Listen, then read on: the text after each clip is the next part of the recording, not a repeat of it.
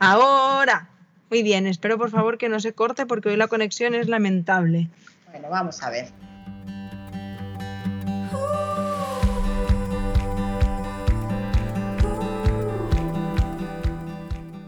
Bueno, amigas, bienvenidas una semana más al podcast de Somos Estupendas. Un domingo más por la mañana acompañándonos en esta horita de autocuidado. Esa horita que está ahí entre medio del desayuno y el vermut. la dedicamos a, cuidarnos un poquitín. Y bueno, es que para no variar, hoy traemos un temazo, pero este sí que es en plan en mayúsculas, grande, muy, muy grande. Y eh, pues mira, estoy acompañada de Rosalba otra vez, que nos hemos aficionado a esto de hacer podcast juntas. Hola Rosalba, buenos días. Hola guapísima, ¿qué tal? Pues sí, nos hemos aficionado. Mira que hace que dos meses ya que yo decía, y esto del podcast, cómo se come, cómo se hace, qué hay que hacer, qué hay que decir, ¿te acuerdas? Y resulta que, mira, ya estamos en el podcast número 7 u 8, ya perdí la cuenta y le vas cogiendo gustillo, la verdad. Está guay.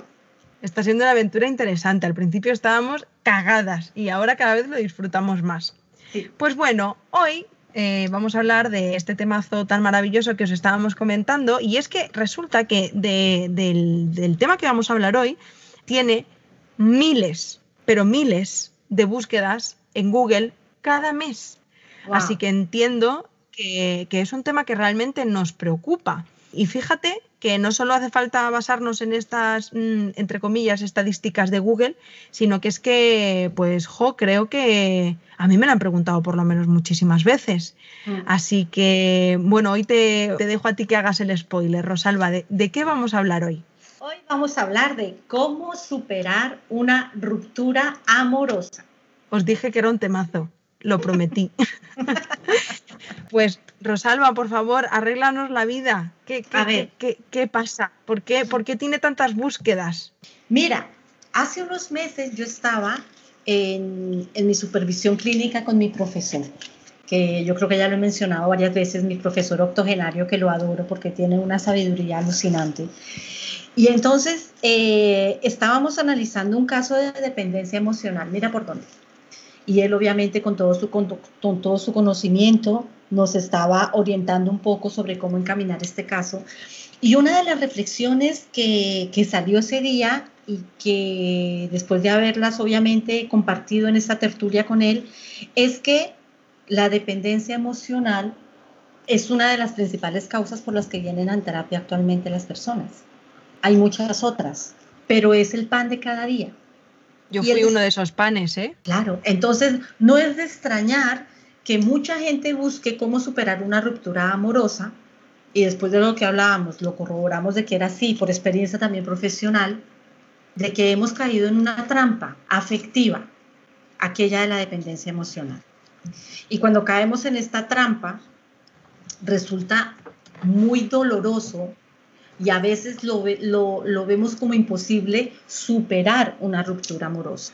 Y es por eso que aquí acudimos a los medios, acudimos a todas las revistas, acudimos a las amigas, acudimos a las soluciones más inverosímiles para poder superar una ruptura amorosa. A veces funciona temporalmente. Aquí partemos del hecho de que cuando hay una ruptura, ¿qué es lo primero que tú sientes, Jace? Es que fíjate que lo estás contando y se me está revolviendo el estómago, más allá de que ya lo tengo revuelto por la regla, pero fíjate que se me está revolviendo porque yo he tenido mm, tres rupturas en mi vida, ¿vale? La primera era muy jovencita, tendría unos 17 años, la segunda fue una liberación absoluta, era una relación de violencia de género y fue muy liberador, aunque mm, fastidioso por todo lo que conllevaba. Y yo lo pasé muy mal cuando lo dejé con Jordi, que es mi actual pareja, pero nuestra historia es que necesito otro podcast para contarla. Mm. Y yo sentía, que esto me acuerdo que lo hemos trabajado en terapia, yo sentía literalmente así, que me moría, que me faltaba el aire, que mm. no podía vivir. Entonces, claro, pienso, normal que estemos tan desesperados, desesperadas por encontrar respuestas, porque de verdad sientes que se acaba el mundo, que la vida deja de tener sentido y que tú quieres morir. Claro, total. ¿Y esto a qué se debe, Yaisa? A la forma como se ha constituido la pareja. Si una pareja se constituye desde el déficit, desde lo que a mí me falta, desde lo que yo no tengo o pienso que no puedo tener, pues desde el origen esta pareja se va a constituir con estos bastones de dependencia. Porque si yo me hago con esta persona, decido estar con esta persona porque quiero suplir mis carencias, mis propios déficits, pues imagínate cuando esta persona se va. Ya te puedes imaginar el vacío tan grande que deja. Es un acantilado que no tiene fin, no se ve el río al, final de lo profundo que es el vacío.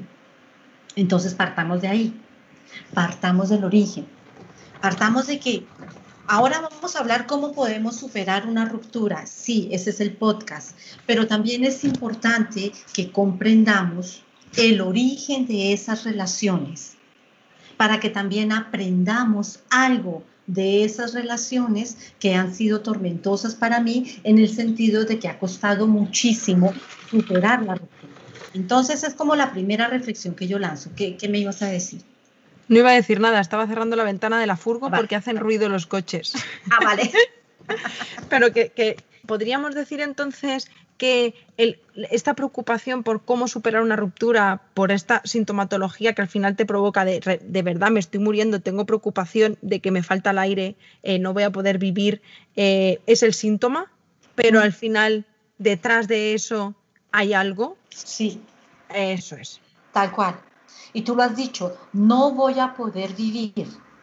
Es que si te das cuenta la magnitud de la frase, me falta el aire si no estoy con esta persona.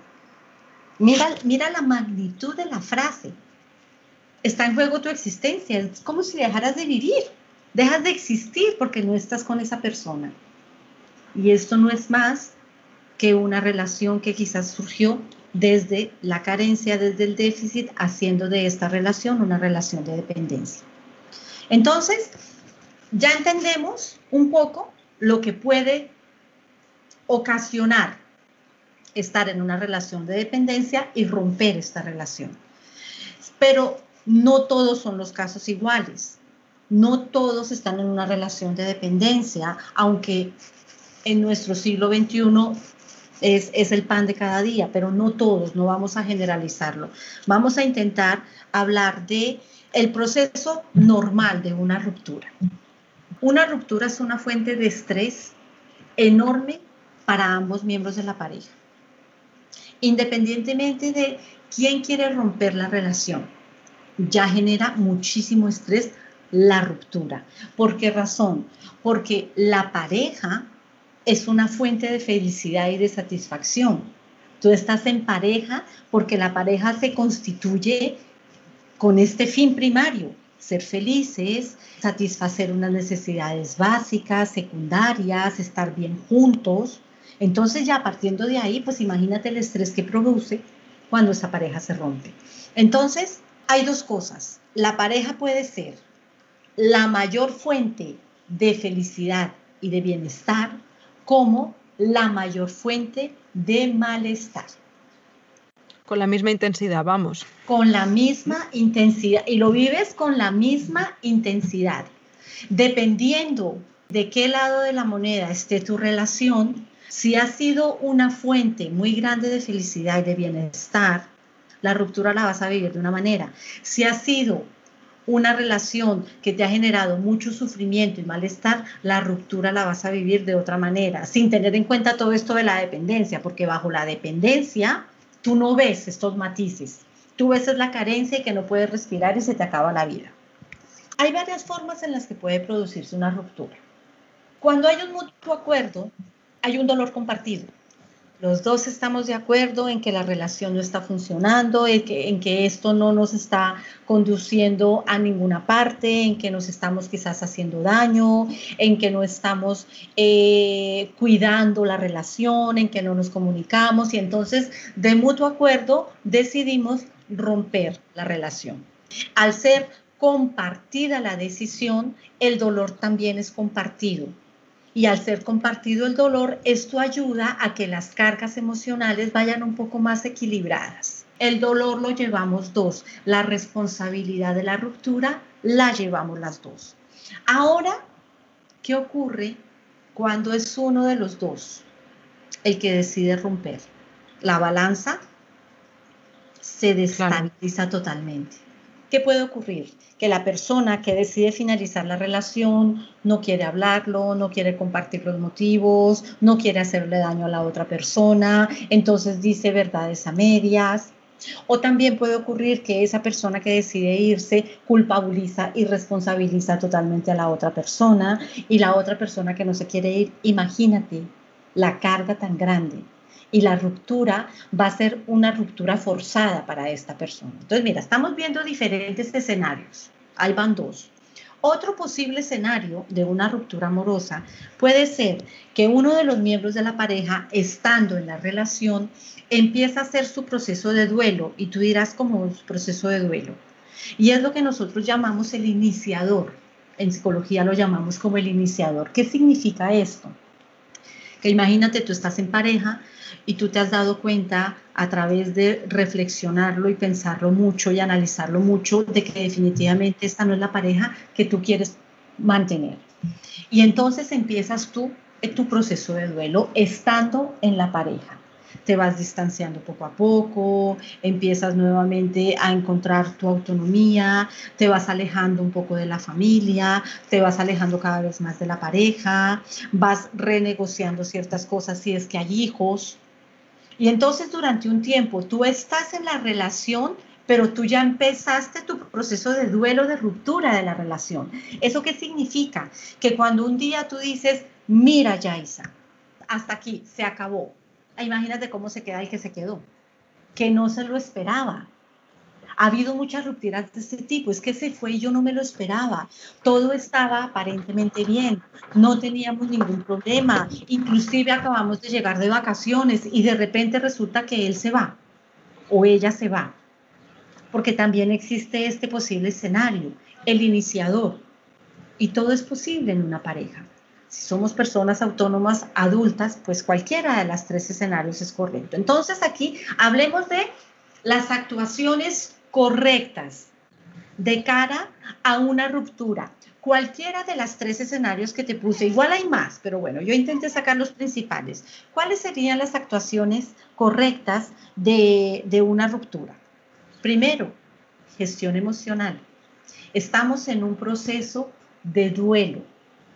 Algunas personas lo viven con mayor o con menor intensidad, pero es un proceso de duelo, es una pérdida, pierdes a tu pareja. Y no hay otra palabra para ejemplificar qué es que un proceso de duelo. Cuando tú pierdes a tu pareja, ¿qué ocurre? Que estás en shock. No entiendes bien qué es lo que está pasando, ni qué es lo que está diciendo, ni cómo es que la relación se está acabando. Y estás bastantes días o semanas en, un letargo ahí que dices, pero, pero es que esto no me puede estar pasando a mí. También viene después quizás mucha rabia, porque dependiendo cómo haya sido la ruptura, si no ha sido consensuada y de mutuo acuerdo, si ha sido el iniciador el que ya tenía su proceso elaborado, es totalmente natural que estés enfadadísima con la vida entera. Gestión emocional.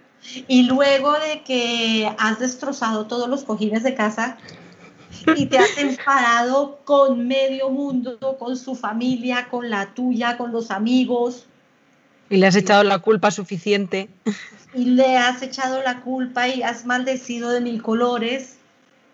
Pasas al siguiente estadio. Y es, mira, después de quién sabe cuánto tiempo que dices, vale, ahora sí me puedo permitir estar triste. Y entonces añoras, Tienes la nostalgia de los años, de los meses, de las semanas compartidas con esta persona. Lo echas de menos. Te sabe mal que se haya terminado la relación. Tienes como esta regresión emocional de volver atrás y decir, pero con lo bien que estábamos, ¿por qué se tenía que acabar? Y después de que tú te das este permiso, Yaisa, de vivir todas estas emociones en orden, una a una, de saberlas externalizar adecuadamente, de utilizar autorregistros, la escritura, de darte el tiempo de llorar, de darte el tiempo de enfadarte, de darte el tiempo también de estar en parálisis por el shock, de darte tiempo. El proceso de duelo es un proceso que requiere tiempo. Después de que tú has dado ese tiempo a tu proceso de duelo, la última fase es aquella de la adaptación y la aceptación, la última. Pero ¿qué es lo que te dice? No, ya está, déjalo estar, no te preocupes. Como si tuvieras que adaptarte de la noche a la mañana, que una persona que fue significativa para ti desaparece y tú ya tienes que adaptarte a la nueva realidad. En un proceso de ruptura, es importante entender también, Yaisa, que es una fase, que no nos vamos a quedar ahí, que aunque sintamos de que esta pena está durando mucho o que esta rabia me quiero, vamos, quiero matar a medio mundo, es una fase y es necesario atravesar por todas estas fases para poder superar una ruptura. Y si entendemos que es una fase, también vamos a poder entender con más claridad que no nos vamos a quedar indefinidamente en la rabia, no nos vamos a quedar indefinidamente en la tristeza, no nos vamos a quedar indefinidamente en el shock. Y si es que sentimos que eso está pasando, que no logro salir de la rabia o que no logro salir de la tristeza o que no logro salir del estopor de lo que pasó, pues aquí vamos a buscar ayuda de un profesional para que nos eche una mano y nos ayude a regularnos emocionalmente de una manera mucho más asertiva y más centrada en nosotros.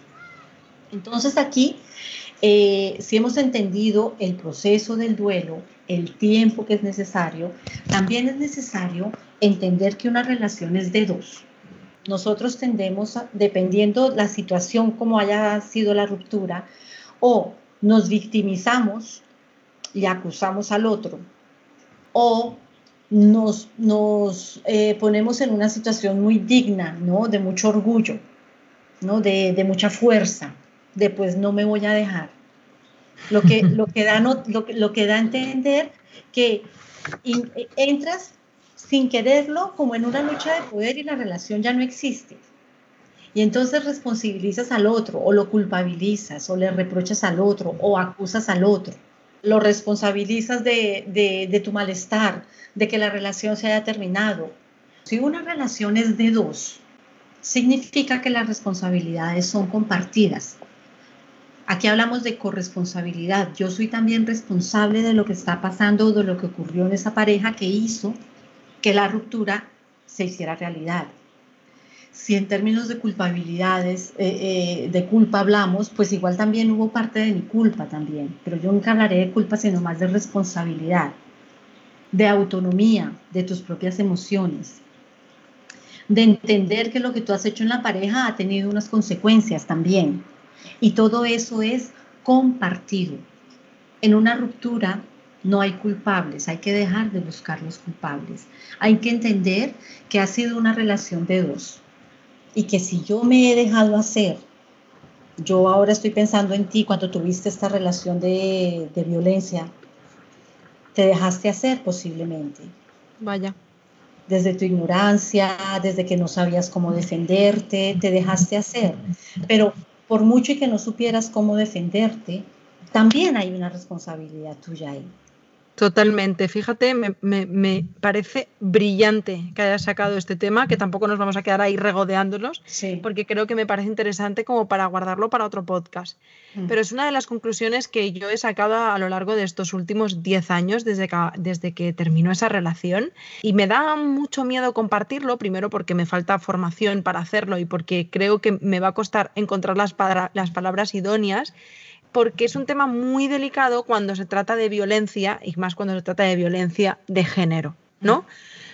Pero eh, me he preguntado muchas veces, eh, a ver, a ver cómo lo voy a soltar. Mira, toda la vida diciendo, no sé cómo decirlo, bueno, estos últimos 10 años, no sé cómo decirlo y ahora voy a atreverme a soltarlo. Eh, supongo que tú me haces de colchoneta, Rosalba, por favor. Vale, vale, vale, vale. Lo primero, ¿por qué razón yo caí en una relación de violencia de género. Eso es lo primero. Ajá. Me hago responsable de mi parte. Porque aunque fuera por la educación que adquirí, por las creencias, por no sé qué, por aunque sea por toda esa historia de vida, por, por lo que me pasó en la infancia, por aunque sea por todas esas cosas, al final yo soy responsable de eso. Y la segunda es que yo también soy responsable de todo lo que pasó. Una vez más, no culpable, no significa que lo merezca, no significa que las personas que hemos sufrido violencia nos la merezcamos. Mm. Jamás. Mm. No. Pero sí somos responsables. Aquí no necesitas colchoneta porque lo has dicho y vamos, perfecto. Ay, qué alegría me da. Pero yo sé que este mensaje se puede malinterpretar de muchas maneras, porque sé que, es un tema muy delicado, que es un tema muy doloroso, que socialmente, pues no hay más que verlo, nos están matando, literalmente. Entonces, ¿cómo puedes decir tú qué tal? Y me da como ese, esa congoja, ¿no? De que se pueda malinterpretar. Claro, pero mira, yo, mm. yo, te interrumpo aquí, porque mira, cuando, cuando hay violencia de género, sobre todo hasta el colectivo femenino, hacia el género femenino, es importante saber que las mujeres que están viviendo violencia de género están muy vulnerabilizadas. Yo entiendo que ellas se sientan culpables en algún momento, porque no han tenido los recursos que les permiten validarse y reconocerse y responsabilizarse también de ello para poderse defender y pedir ayuda. Entonces, esto que tú acabas de decir ha sido un proceso de años de reflexión para ti, Yaisa. Y tú la has vivido en primera persona. Y cuando viviste esta violencia de género, posiblemente no pensabas ni de lejos como estás pensando hoy, como posiblemente ocurre con muchas mujeres que están viviéndolo en este preciso instante. Yo lo que les invitaría a todas aquellas que nos estén escuchando y que conscientemente abran los ojos y vean que son víctimas de violencia de género, pidan ayuda. Pidan ayuda, porque en, en temas de violencia de género ocurre que el agresor es especialista en desnutrir a tal punto la valía de la otra persona que la otra persona siente que no existe realmente. Por eso es tan importante aquí que si es verdad, y vuelvo y lo repito, si hay mujeres que están escuchando este podcast que sienten que están viviendo una situación de violencia de género, por favor, pidan ayuda, pidan ayuda. Es, es, es el acto de amor más puro que pueden hacer hacia ellas mismas. Totalmente encarrilamos. exacto, vamos a encadenar nuevamente. Hablaremos de esto en un podcast. Decidnos si os interesa, si os parece interesante, hablamos de esto. Yo, yo como experiencia personal, tengo reflexiones interesantes de estos últimos años. Eh, Rosalba seguro que también puede aportar muchísima información. Así que dejadnos en los comentarios si os parece interesante. Y ahora volvamos a cómo superar una ruptura amorosa. Ahí está. Y como estábamos hablando del duelo, del proceso del duelo y lo que dije anteriormente del tiempo, no te precipites. Nos podemos precipitar enlazando una relación con la otra para no superar procesos de duelo y eso lo has escuchado, quizás lo has vivido o es el, el diario vivir. Mira, perdona, como dice la vecina rubia, todas tenemos una amiga que ha enganchado una relación con otra. Si no tienes esa amiga, es que eres tú. sí o sí, ¿eh? No falla, ¿eh? si tú no, tienes esa amiga, lo estás haciendo tú. es que no falla. Entonces, por favor, no os precipitéis. A ver, el proceso de duelo se tiene que vivir. Y vivir un proceso de duelo significa sentirlo. Desafortunadamente, hay que sentirlo. Hay que darle tiempo. Eh, la huida también puede ser justamente encadenar una relación con otras, huir al dolor, huir al proceso de duelo, huir a la pérdida, huir a tus carencias o a tus déficits. Entonces, para que una ruptura la puedas procesar adecuadamente, ni corriendo a los brazos más cercanos, ni escondiéndonos en el árbol más grande, lo vamos a solucionar. La ruptura se puede ver también como una oportunidad una oportunidad, si tú te das el tiempo, resulta que aquí es donde es una oportunidad. ¿Para qué? Para conocerte mejor, para identificar tus déficits y tus carencias, para conectar con tus verdaderas necesidades de una manera mucho más clara para ti. Entonces mira por dónde que el duelo sí que te puede ayudar. Pero para que te ayude, tú necesitas darle tiempo y no andar corriendo como el correcaminos que va a mil por hora. Y cuando tú lo ves de otra manera, tú dices, pero yo en qué momento me metí en este berenjenal con esta persona. Cuando ya has hecho esta limpieza interna que te permite verlo, como que lo ves de fuera y dices, esta no era yo, que posiblemente es lo que tú ves ahora, que yo, uy, esta ya esa de hace 10 años, es que yo no la reconozco ahora. Entonces, claro que sí. Algo más, tú trabajas una ruptura si trabajas la inseguridad de estar sola. Esto puede hacer que sigas encadenando relaciones o que no puedas salir de la tristeza, por ejemplo, de haber perdido esta, esta mitad, ¿no? Que tanto te completaba. El, mito de la media naranja, que tanto daño nos hace. El mito de la media naranja, de que si pierdo mi media naranja, imagínate, voy, voy, voy con la pata coja. Y aquí somos naranjas completas. Tú te unes cuando tú te has trabajado internamente, cuando tú quizás has vivido el mito de la media naranja en carne y hueso, que te uniste en una relación que era así, en donde ambos, porque si tú te sientes incompleto y el otro se une a ti es porque al otro también le hace falta la otra mitad, o si no, no está contigo. Y entonces si tú lo has vivido y te has dado el tiempo de procesar toda esta experiencia, quizás te has dado el tiempo de qué? De completar esa naranja. Y si te has dado el tiempo de completar esa naranja cuando tengas otra relación, será con otra naranja y será totalmente diferente totalmente diferente. Aquí es importante entender que cuando nosotros dejamos nuestra pareja, obviamente si estamos en pareja y dejamos nuestra pareja, pues nos quedamos solos. Y tenemos que procesar pues los sentimientos que vienen con esa soledad. Tenemos que darnos el tiempo de estar solos también. Conectar con, con esa compañía que somos solamente nosotros. apoyarnos, escucharnos. Y eso se dice fácil, pero es muy difícil, sobre todo cuando hemos estado en relaciones de dependencia, donde no sabemos responsabilizarnos de nosotros mismos.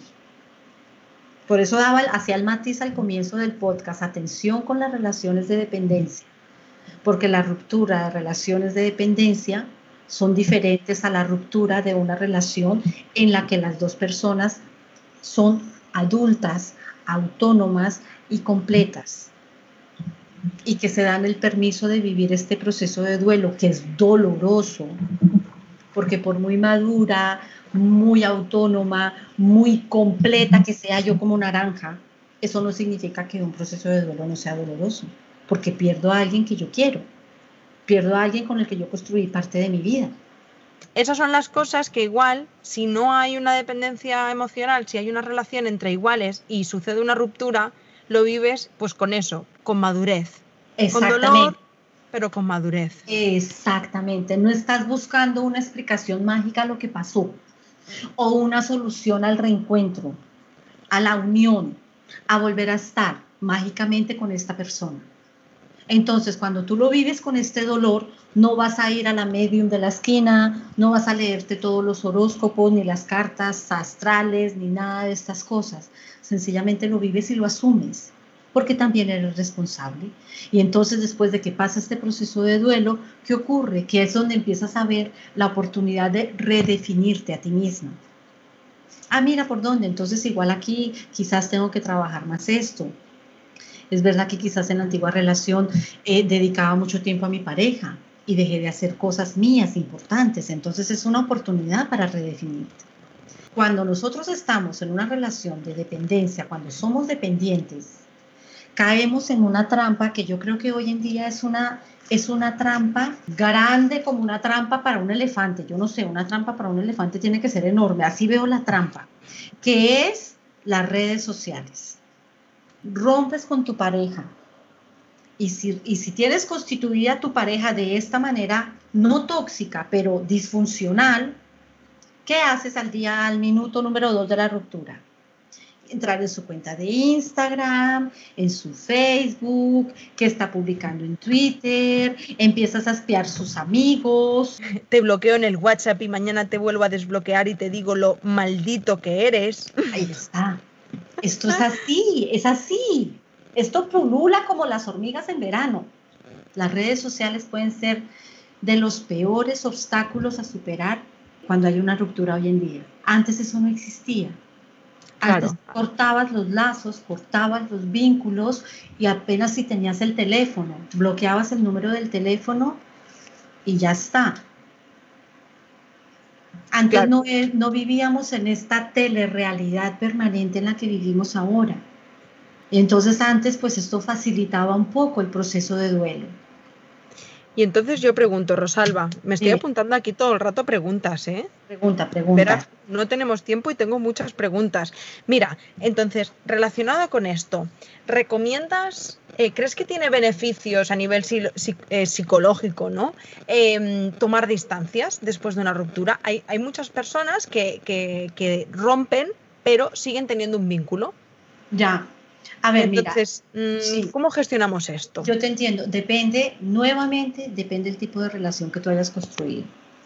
Si tú has construido una relación sana, pero que al cabo de un tiempo, de unos años, de unos meses, no pongamos una temporalidad, al cabo de un tiempo X, la relación termina, pero para ti esta persona es importante porque, porque le estimas, porque le quieres el bien, porque quieres el bien para esta persona y esta persona contigo igual, mantener el vínculo no está mal, porque hay una madurez, una autonomía, una responsabilidad. Y mantienes otro tipo de vínculo. Ya no es el vínculo relacional de pareja. Quizás de tanto en tanto te hablas para saber cómo está la persona. No se va a convertir ni mucho menos en tu mejor amigo. No va a ser confidente tampoco. Simplemente es una persona que ha sido importante para ti y no cierran las puertas. Pero cuando tú no has construido una relación sana, en esto que estamos hablando de lo que es una relación sana, simétrica y no asimétrica de dependencia, mantener el vínculo es prácticamente imposible. ¿Cómo haces? ¿Cómo vas a poder mantener todo el vínculo con una persona que tú sientes que te falta para vivir? Que si no está esta persona, te falta el aire es imposible. ¿Qué otra pregunta tienes por ahí? Pues mira, me ha surgido de antes, cuando hablábamos de los diferentes procesos en los que pasábamos, cuando se pasa por la fase de la tristeza, me da a mí la impresión, a ver si me equivoco, que muchas parejas vuelven justo en esta fase de la tristeza tristeza mezclado con melancolía. Porque tú, claro, de repente es como que esa fase justo que es que la has descrito súper bien, ¿no? De, ay, con lo felices que éramos, qué pena, si yo me acuerdo que nos hacíamos reír. Y es como que de pronto te acuerdas solo de todo lo positivo, que, oye, que es maravilloso, ¿eh? Pero, y de repente como que te vuelves a enganchar a esta sensación y vuelve otra vez la toma de contacto, ¿no? Vuelves a escribirle a esa persona un poco dejándote llevar por este sentimiento de añoranza absoluta. Entonces, yo pienso, ¿estamos haciendo lo idóneo? Que no, que no, que, no, el bien o el mal, ¿eh? sino mm, es que yo no he visto. Tus hijos te reclaman, Rosalba. Sí, hay mucho ruido de fondo. Es que, ¿sabes qué pasa? Los petardos de San Juan. Ay, pobrecitos míos. Mira, como dice nuestra querida Charuca, cosas del directo. Son, son nuestros hijos. Son nuestros hijos y están ahí, pero ya los están calmando, ya, ya se Pobrecitos míos. Lo pasan muy mal, ¿eh? Muy mal, muy mal. Lo pasan fatal. Se les sale el corazón a estos, de verdad. Sí. Bueno, pues yo a lo que me refería, que no es que estuviera bien ni mal, simplemente que yo siento como que hay muchas personas que se dejan llevar un poco por esta, por esta emoción, ¿no? De, ay, ahora es el momento de volver y a lo mejor se están precipitando un poco. Yo aclaro tu duda de la siguiente manera. Cuando, cuando hay una ruptura y empiezas a hacer todo tu proceso de duelo, eh, llegas a la tristeza con esta melancolía y esta añoranza, también ocurre que empiezas a idealizar a tu pareja. Porque la tristeza también ayuda a que idealices, a que digas que es que no era tan malo al final. Eso ocurre con la violencia, mira por dónde. Es que no me pega tan duro, no me hace tanto daño, no me humilla tanto. Empiezas un proceso, un, proceso no, sino eh, a jugar con, con tus fantasías y cuando esta persona la recontactas, pues la recontactas desde la fantasía. Y desde la fantasía tú sabes que todo es perfecto. Entonces, si no ha funcionado una vez, si no ha funcionado dos veces, quizás esta tercera vez va a funcionar porque posiblemente él va a cambiar o porque yo voy a cambiar y porque el compromiso de los dos es que vamos a cambiar como pareja. Las dos vamos a cambiar o los dos vamos a cambiar. Y entonces ahora sí va a funcionar. Ese ahora sí va a funcionar es fruto normalmente de la fantasía y de la idealización. Y como no está en la realidad, normalmente vas a enlazar fracaso tras fracaso con la misma persona. Perfectísimo, me ha, quedado, me ha quedado clarísimo. Fíjate que yo también pienso, por mi experiencia, que yo sí creo en las segundas veces, siempre que vaya acompañada de una responsabilización. ¿Qué quiere decir? Jordi y yo lo hemos dejado tropecientas veces en nuestros inicios, una vez detrás de otra, aunque una fue como la vez, ¿no? Que lo dejamos mucho tiempo. Em, y cuando volvimos, muchas personas nos preguntan, ¿pero cómo vuelves? y cómo? Bueno, vuelves también para no cometer los mismos errores, porque si vuelves mm, sin autorresponsabilizarte, pues no se produce el cambio, obviamente. Sí, sí, sí. Porque es que una ruptura, una ruptura amorosa, Yaisa, es un cambio de vida, un cambio en tu vida. Y ese cambio lo tienes que afrontar tú y tu pareja o expareja por aparte. Claro. Su vida cambia como cambia la tuya. Y si en este cambio y en este aprendizaje hubo una, un reprocesamiento de tus experiencias, has aprendido, comprendes dónde estaba el fallo, lo corriges y decides acercarte a tu pareja nuevamente desde el cambio, fantástico. Pero para eso necesitamos realmente hacer un trabajo interno, mirar qué es lo que realmente está fallando. Si es que lo que está fallando soy yo, si es que lo que está fallando es él, si es que lo que está fallando es la relación y por qué está fallando la relación. ¿Cómo ha sido creada esta relación? ¿Qué es lo que me aporta? ¿Qué es lo que yo aporto? qué es lo que necesito, qué es lo que no necesito de esta relación.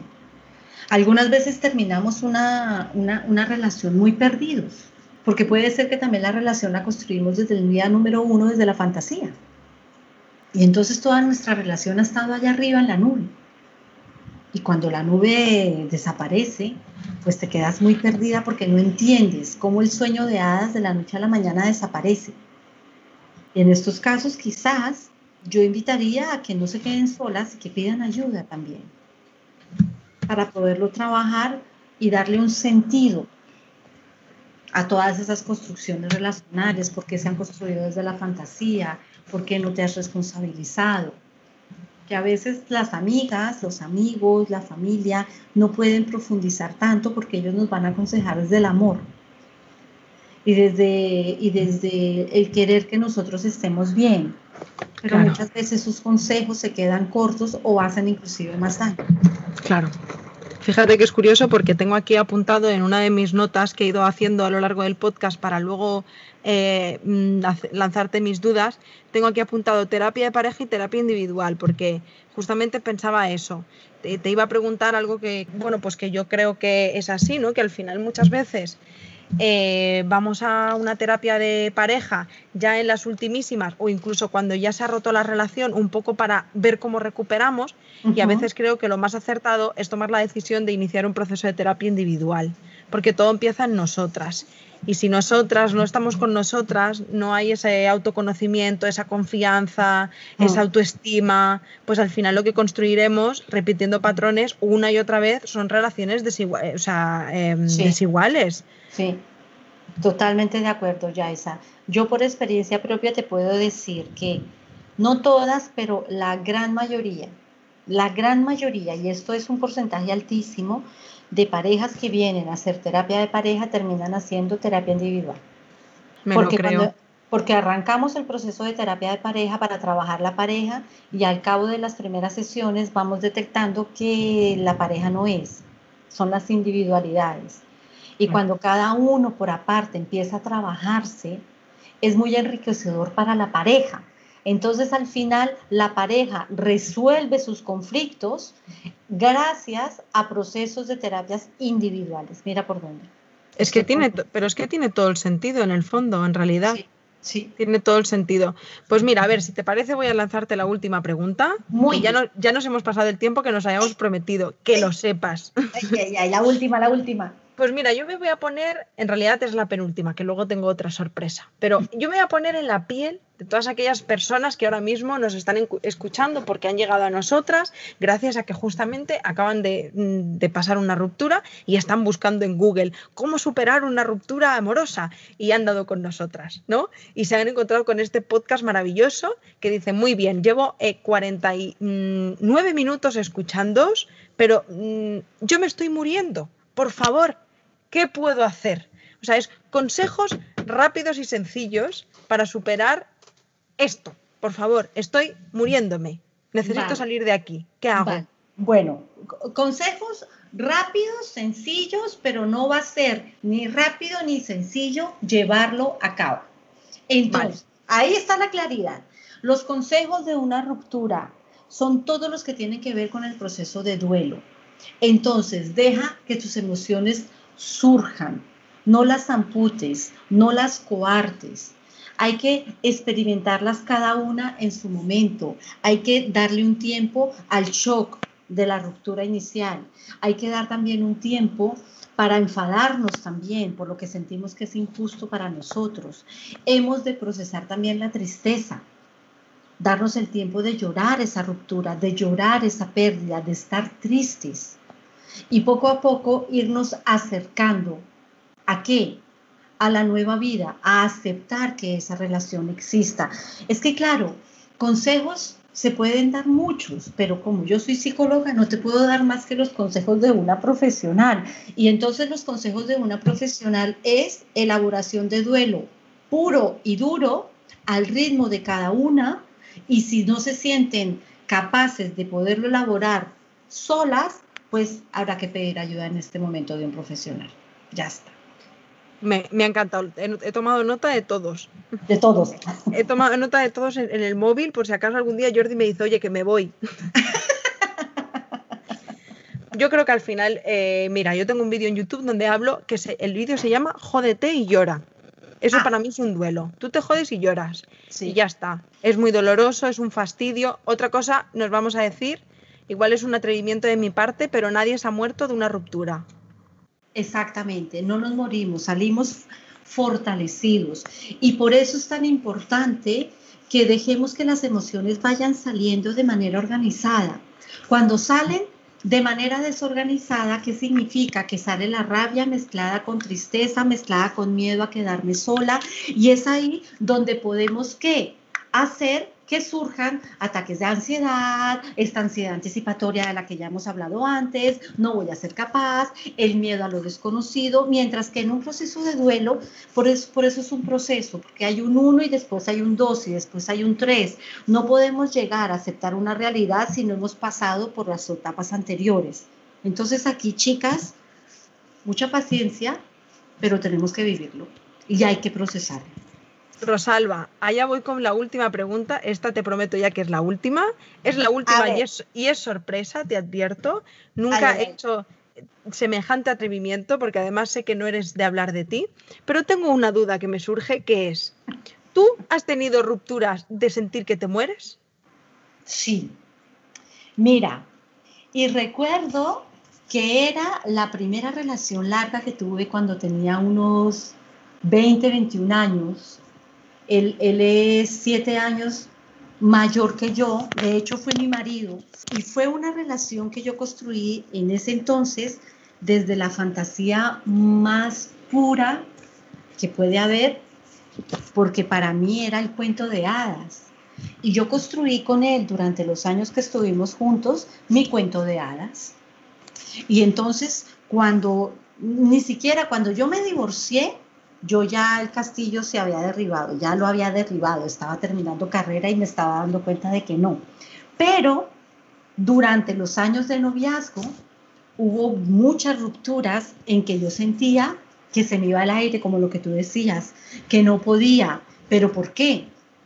Porque años después entendí que yo había construido una relación desde la fantasía y no desde la realidad y que pues aunque sentía que lo quería mucho, yo quería era el sueño, no la relación y mucho menos a la persona que estaba a mi lado. Entonces pues sí, ¿cómo te parece que también lo he vivido? Pues una fantasía, sobre todo porque de, de, repente no sé por qué razón te he imaginado, a pesar de ser una situación así como triste seguro en su momento, te he imaginado como jugando a ser la Cenicienta. Ya. Tú en tu mundo de Disney. Claro, yo en mi mundo de Disney. Recuerdo cuando me casé, era el sueño de mi vida, con el traje largo, en carroza de caballos. Te lo digo en serio, porque así fue. O sea, yo era, wow, cumplí mi sueño. Pero eso es un sueño, no era realidad. Claro. Y luego cuando obviamente, afortunadamente, puse los pies en la tierra, pues tomé las decisiones que se tenían que tomar y elaboré el proceso de duelo como se tenía que hacer. Y lloré y me enfadé un montón y estuve triste, sí, pero mírame, aquí estoy, no me he muerto. Muy bien, no nos hemos muerto. No nos hemos muerto. Bravo por esto. oh, pues mira, eh, yo creo que ya está. No sé si quieres decir algo más. Es que yo creo que hay tantas cosas de qué hablar que van relacionadas con una ruptura que, mira, hemos lanzado la bomba ya y ya, luego que, nos decís en, los comentarios si tenéis alguna duda más específica o queréis que hablemos de algo en concreto y ya nos preparamos otro podcast con calma sobre ese tema. Exactamente, exactamente, chicas. Yo les digo, escúchenlo una, dos, tres veces, intenten comprender el significado de lo que decimos en este, en este podcast, comprenderlo. Y pues ya está. Y ante la duda, aquí estamos para ayudarles. Pues nada, Muchísimas gracias un domingo más por escucharnos. Ha llegado la hora del Bermud, de irse a la playa y eh, descansar. Eh, gracias por acompañarnos una semana más. Ha sido un placer compartir esta horita con vosotras. Y, nada, que nos escuchamos el domingo que viene. Rosalba, muchísimas gracias. Gracias a ti, guapísima. No cumplimos el tiempo, lo cumpliremos más adelante. un beso enorme. Pasado un día maravilloso y nos vemos en ocho días. Un besito. Chao, chao.